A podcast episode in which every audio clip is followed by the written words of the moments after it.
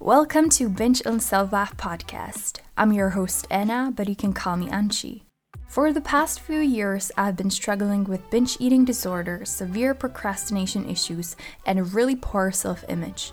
Any kind of self-love has been pretty much non-existent. But I've realized I'm not alone in this, as millions of others struggle with accepting who they are, and we all fight our inner battles. I'm not an expert on this, nor I claim to be, but I have a story and I want to share it with you guys, raw and honest, with all its highs and lows. Every Tuesday, I share my experience, thoughts, and tips on overcoming binge eating disorder, procrastination, and tips on gaining self-love and respect. Join me and our listeners on our journey to build a healthier and kinder relationship with ourselves. Make sure to subscribe to Binge on Self Love podcast on Spotify, Apple Podcasts, or wherever you listen to podcasts so you don't miss any future episode. For more content on binge eating, procrastination, self-love, and self-acceptance, visit binge on self love dot com and follow me on Instagram at binge on self love. Disclaimer: Binge on Self Love podcast is intended for informational purposes only. It doesn't provide professional medical advice, and it is not a substitute for a diagnosis or treatment.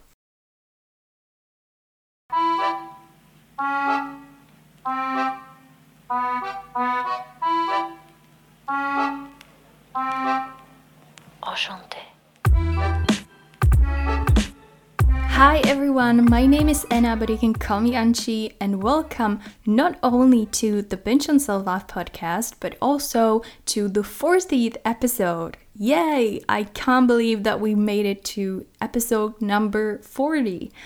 I've released the first episode in September, and although I did doubt myself and my abilities, whether or not I will be able to do this podcast, I never doubted about the topics I wanted to cover in this podcast. Because binge eating disorder and eating disorders in general are such a common issue among all the people around the world. According to a recent twenty twenty-one study, binge eating disorder and O S F E D, which stands for Other Specified Feeding or Eating Disorders, are the most prevalent globally.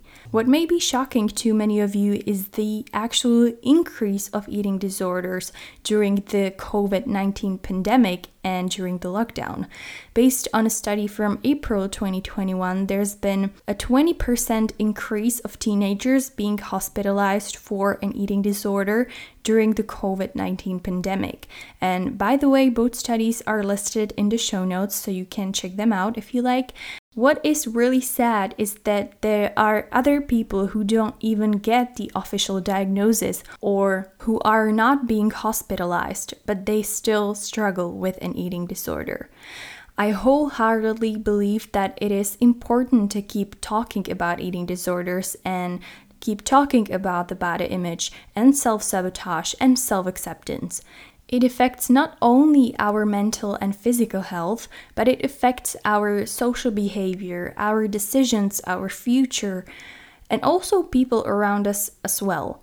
I think the more we talk about the problems we suffer with, the more we will be able to show other people that there's nothing to be ashamed of, and there's nothing wrong with asking for help. Quite the opposite, actually. And I hope this podcast encourages you on your journey to self-acceptance and maybe even on your recovery journey. I'm not an expert on eating disorder and I will never claim to be one. All I hope to do is by sharing my story is to support you and encourage you on your journey and let you know that you're not alone in whatever it is you're going through. So now, without further ado, let's get into today's episode. Enchanté. Because today's episode is so special to me, it's not only the fortieth episode of this podcast, but we've also officially reached over two thousand listens across all platforms across the globe. And I feel so blessed and so, so grateful, and I want to send a massive thank you to everyone who ever listened to this podcast. So for today, I prepared a list of forty different things that I've learned and understood about eating disorders, and also things that people don't usually tell you about eating disorders. So let's get into it. Number one, you're not your eating disorder. The first thing that I've learned is that you are not your eating disorder. And let me say that again, you are not your eating disorder. An eating disorder is something you are struggling with, something you're going through, something that you are experiencing, but it is not you. It is not a part of you or part of whoever you are supposed to be.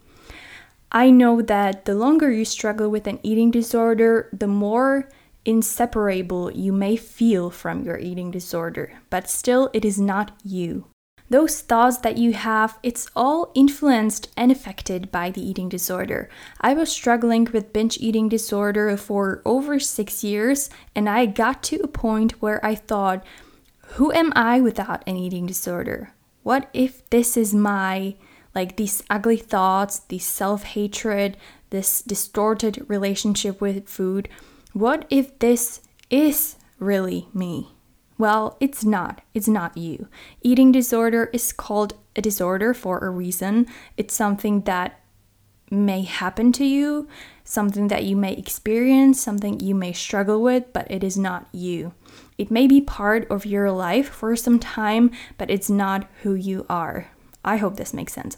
And I believe, speaking from my own experience, once you start your recovery journey and you get a chance to dissociate yourself from the eating disorder, at least at some points, it's much easier to see that you are not your eating disorder. Number two, binge eating disorder is way more common than we may think. When binge eating occurred for the very first time, or like the very few first times, I've started I've started doing my research on it to understand what's been going on with me. And the more research I've done, the more I realized like, hey, this is actually something that many people seems to struggle with. But to be fair, I think it really wasn't until social media became a thing, which I would say was around twenty fourteen, fifteen, I don't know. And people have gathered their courage and started sharing their eating disorder stories, binge eating disorder stories, and their journeys, whether it was through blogging, YouTube, Instagram, or podcasts like I do. And when you really start to dig into the issue of binge eating disorder and disordered eating and eating disorders and self-hatred, you realize how common it actually is among people. Eight years ago, when I was nineteen, I thought I must be the only one struggling with binge eating disorder. I didn't even know that anything like that even exists. And I remember I felt so alone and so desperate that I must be the only person struggling with this in the world, and no one would ever understand and no one will ever be able to help me. And honestly, I'm so grateful for everyone who decided to share their story, because every article I've read, every video I watched, and every podcast I listened to on the issue of binge eating disorder has helped me to feel like, okay, maybe there's nothing wrong with me. Maybe this is an actual issue that I have developed because of this or because of that. And maybe there is something that I can try to do about it. I'm simplifying this a little bit, of course, but I think you get the point. Even though we may often feel like we are one hundred percent the only human being on this planet struggling with something, there's like one hundred percent chance that you are not. You are not alone in this. Number three, there's no one-size-fits-all recovery. Before I started seeing my therapist, I've tried to find as much information I could on how the recovery of binge eating disorder may look like. What's the process like? I assumed it would be completely different from my anorexia recovery, because the main goal there was pretty obvious: to get my body to a point where my weight is no longer so low that it would be life-threatening. But with binge eating disorder, it was different. I've watched so many stories of people and their recovery journeys and what has helped them and what has worked for them, but nothing ever seemed to work for me. I've tried meal prepping, but I still ended up binging. I've tried occupying my mind, but I still ended up binging. I've tried following different meal plans, but I still ended up binging. What did work for me, though, was when I stopped having certain expectations on how I think it's going to go, but I've rather tried focusing on taking it step by step, day by day, and I've tried listening to how I was feeling every day and how my body was feeling, how was my body and my mind reacting to this or to that. I make sure to emphasize this message all throughout the Binge on Self Love podcast, and that's there is no one-size-fits-all solution to anything, and there's no point in comparing yourself to anyone. Even when I share things that have helped me, it doesn't necessarily mean they will work for you, and vice versa. What didn't help me may totally work for you. So if you can, try not to compare your journey, your recovery journey, to anybody else's. If you are starting off your recovery, or if you're already in the process of recovering from an eating disorder, try to keep your mind open. Have no assumptions and no preconceptions of how the recovery is supposed to go. Moreover, try to listen to your body and what it needs. I believe recovery is possible, but I just think the process of it will be different for each and every one of us. Number four, recovery may be a long-term process. This follows up on my previous point. The length of the recovery process will also be unique to everyone. Sometimes it takes months, sometimes years, sometimes even most part of our lives. But one thing is for sure, recovery is a lengthy and challenging and emotional process, and it doesn't happen overnight. So if your friend, let's call her Becky, told you that after six months of therapy and following a special meal plan, she no longer has any issue with food and she fully recovered from her eating disorder and she feels fine, then that's amazing, good for her. I would be happy for her too. But please don't come to a conclusion that if this is what has helped Becky, then this is what necessarily has to help you, or that your recovery will be as lengthy as Becky's recovery. We are all different. We have developed an eating disorder for different reasons, and we all need different amount of time to heal and to recover, and we may need different tools to do so. For some people, for example, therapy may be the perfect solution, while for others it may not. I would never in a million years thought that the things that did eventually help me would be the things that helped me. But I'm grateful that they did, but at the same time, I am not saying that this is what needs to work or what will work for everybody else. Number five, the all or nothing mindset doesn't work. I admit I do have the all or nothing mindset in many areas of my life, and I've also suffered the consequences of it.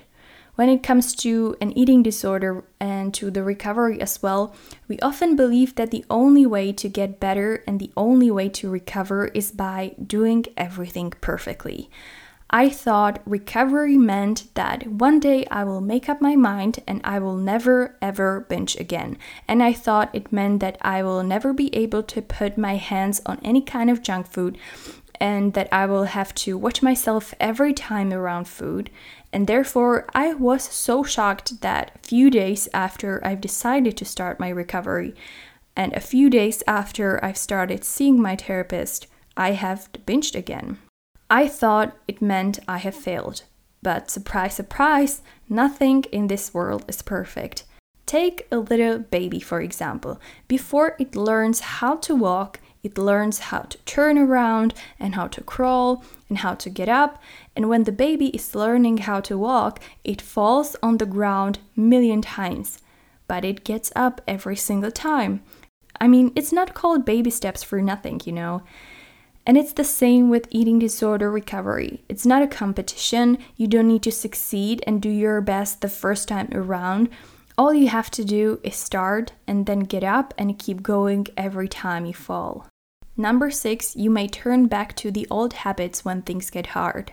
One thing that I've learned the hard way is that there are times when you feel is that there are times when we will feel incredibly strong and we may pass any obstacle without thinking twice about it. But there are also times when things get tough and we start turning back to the old patterns. I've noticed this a lot when there were some situations I couldn't control or situations that I didn't know how to handle, and the thoughts about binging and the urges to binge got stronger and stronger. And I also started to doubt myself a lot more, and getting back to the old patterns felt like I want something that's safe for me, something that I know and understand, and something that will make me feel better.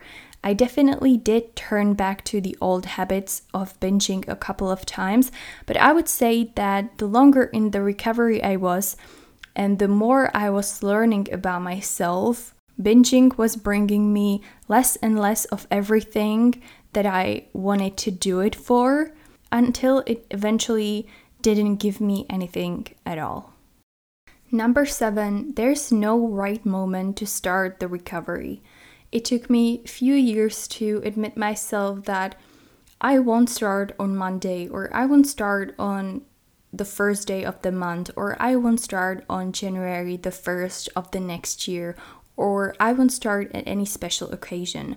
The only perfect moment to start the recovery is right now. Not tomorrow, not next week, not on Friday, not on Monday, not on weekend, not on any special day, but just right now. Number eight, people with eating disorders have different weights and bodies. Another thing I've learned and understood about eating disorders is that the way people look and how much they weigh are not really the most important signs of an eating disorder. We tend to think that only people with very low body weight can have an eating disorders, whereas people who look quote-unquote normal or maybe are quote-unquote overweight could never have an eating disorder. I've learned that how much your body weights can be misleading, and it doesn't always reflect the true state of what's been going on in that person's mind. So if there's one thing I would like you to remember, is that never judge people according to their body and according to weight, because you never know what they are going through. This brings me to my point number nine, which is that eating disorders are not just about weight. Obviously, weight, food, and sense of control are the core part of an eating disorder issue, but there is much more to an eating disorder. For many, it's about having a sense of control over their lives, over their body. It may sound crazy, but sometimes feeling like we can control at least one thing in our lives gives us this sense of stability and a reassurance that life is in our power after all. For others, it may be about escaping from the emotions and thoughts or the reality itself. I've been using food during my binge sessions to escape from the reality I didn't like. When I binged, I didn't feel anything. I didn't have to deal with my life, with my problems, with anything, at least for a couple of moments. For others, it can be a way how to self-sabotage or punish themselves.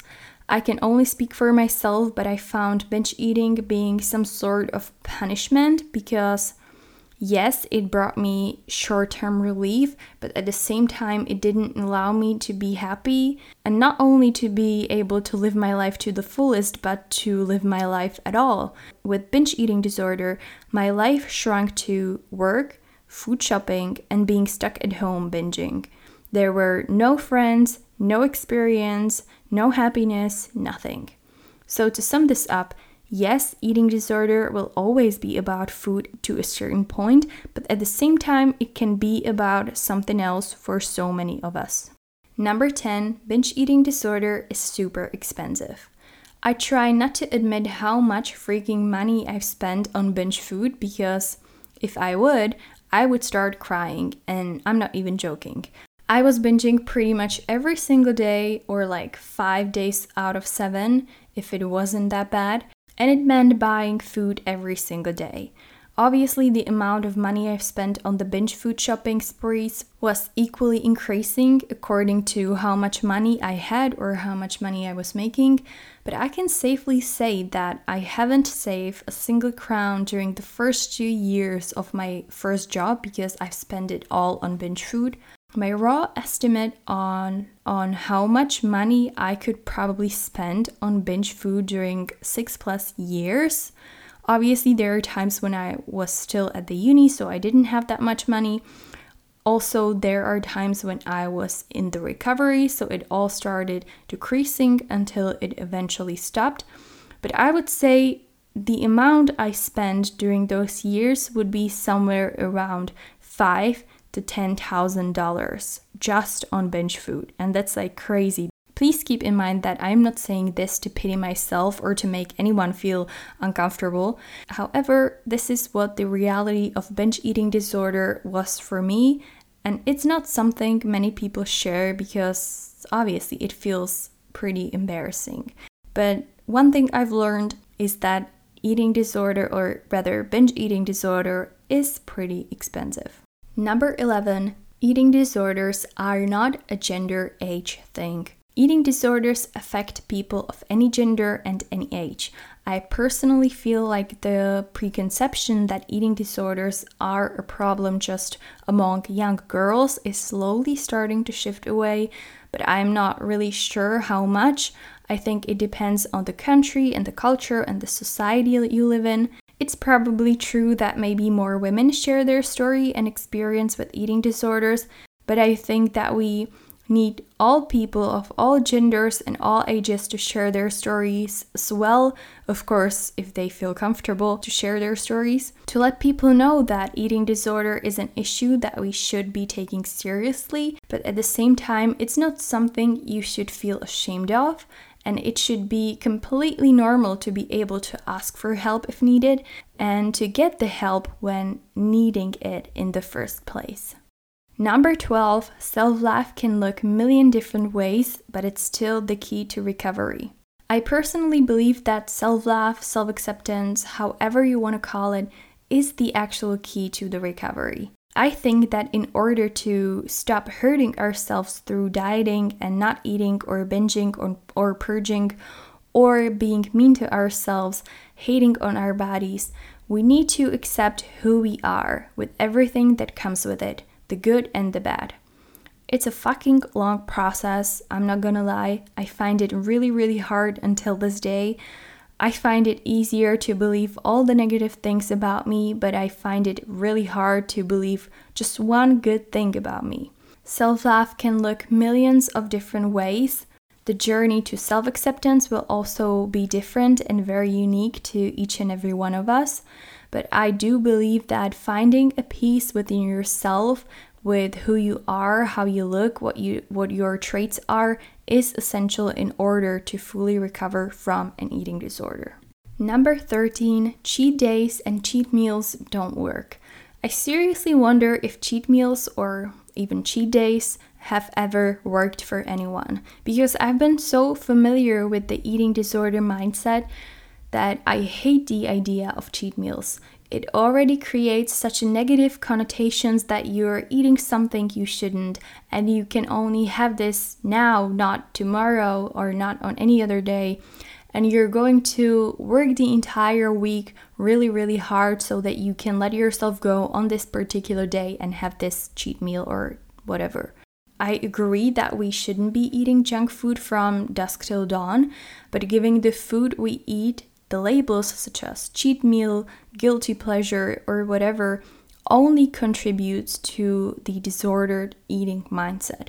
For example, the donut itself isn't bad. Is it less nutritious than an oatmeal? Probably yes, but what makes the donut bad essentially is the label you assign to it and the narrative you create around it. I think cheat meals started being a thing with the rise of bikini fitness competitions, and the problem is that it was adopted by people who do not do these types of competitions. I've said it in one of the other episodes, but I don't want a diet that I need to cheat on. I want something that's sustainable in the long term. It's like with a partner. If you are in a relationship with someone, it's usually because you love that person and you want to be with them for as long as possible. You don't want a relationship that you need to cheat on every now and then. Number fourteen, you have more control than you think. Accepting the responsibility for the way I live my life and for the way how I handle different situations have always been incredibly hard for me. I'll be honest, I very often play the victim. I very often feel like the universe is against me when something bad has happened or when something didn't go as planned. And with anorexia and with binge eating disorder, I believed for a really long time that it was all happening to me, to the poor me, and I had no control over it. The truth is that, yes, I didn't choose to struggle with binge eating disorder. I don't think I'm responsible that it did happen to me, but what I think I am responsible for is the way I handled the situation. For years, I was using it as an excuse for myself, why I can do this and why I can do that, and why do I do things that I do, and I convinced myself that I have no control over anything in my life and that I can't ever recover from binge eating disorder. But that wasn't true. We can't really affect what happens to us. Sometimes we can, but usually we can't. But what we can affect is how we react to it. What do, what do we do and what we don't do? What do we learn and what we don't learn? It took me years to admit this to myself, but it was one of the most important lessons I've ever learned. Number fifteen, diet is not a solution, it's the problem. If you've listened to some of the previous episodes of the Binge on Self Love podcast, you probably know that I hate diets and the idea of dieting. I am not, of course, talking about health-related diets, but I am talking rather about weight-focused diets that are promoted to all of us all the freaking time. The reason why I don't like the idea of being on a diet is because it already creates the division of food on bad and on good, and it assigns the moral value to food, and it feeds the fear that there is something you can't eat. I don't know about you, but the more I forbid myself something, the more I want it.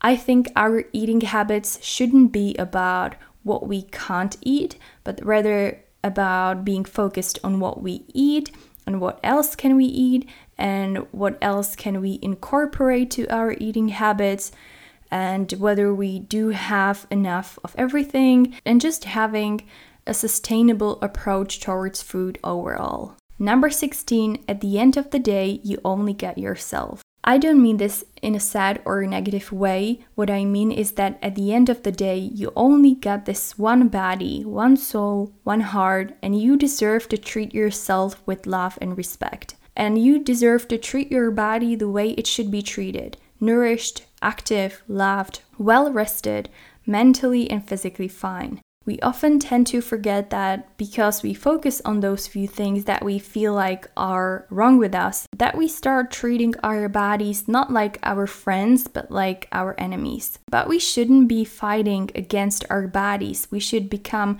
allies and we should try to become better and stronger and happier and healthier. Number seventeen, you can spend all your money on external things, but you won't feel more beautiful. Again, I've learned this the hard way. The more I was binging, the worse I was feeling about myself, both physically and mentally. And the more issues I was having with my health and with in and in my personal life because of the binge eating disorder, the more money I spent on external things like clothes and makeup. I thought it would make me happier and more beautiful. As we all probably know, it didn't make me feel better. If anything, it made me feel worse. We can try to look for happiness and the sense of being good enough in the external things, but we will never get it. It must come from within. Number eighteen, you need to try every single day. Some days it will be easier than the others. When I first started my recovery journey, I didn't think it would be easy. I tried to recover multiple times before and it never had been easy. But you only truly find how hard it is when you feel like you want to quit. I wanted to quit and get back to my old, safe, comfortable habits of binging every day so many times, and I also did come back so many times. But it's only at that point when we realize that change is never easy and you need to try every single day. Every single day is another opportunity to choose recovery or eating disorder. This brings me to my point number nineteen, which is that you are much stronger than you think. Even though we need to show up every day and choose recovery over an eating disorder every single day, it's not impossible to recover. Eating disorder is extremely powerful, but it's not omnipotent. Eating disorder wants us to believe that we need it and that without it we are nothing and that without it we will never be good enough. But none of that is true. You are much stronger than you think, and that what your eating disorder makes you believe. So keep that in mind every morning when you wake up, every time you choose recovery over an eating disorder. You are capable and worthy and much stronger than you think. Number twenty, there will be moments when you won't be sure about anything. And those are exactly the moments when you need to push through and keep going. On days when we feel good and our minds are occupied with so many other things, the recovery process may feel much easier. But on the moments when we don't feel as good and when we don't feel good in our skin, we are doubting ourselves, those are the moments we need to keep going, as those are the moments that make the difference between where you are right now and where you want to be. So we've reached point number twenty. I will end the episode here for today as it's already going to be too long. I'll be back next Tuesday with another twenty things that I've learned and I've understood about eating disorders during the past eight years. Until then, have a great rest of the week. Take care, stay true to yourself, and talk to you soon. Bye! Thank you so much for spending your time listening to Binge on Self Love podcast. If you enjoyed today's episode, make sure to subscribe to Binge on Self Love podcast on Spotify, Apple Podcasts, Google Podcasts, or wherever you listen to podcasts so you don't miss any future episode. You can find more content on binge eating, procrastination, and self-acceptance at binge on self love dot com and on Instagram at binge on self love. Talk to you soon. Bye!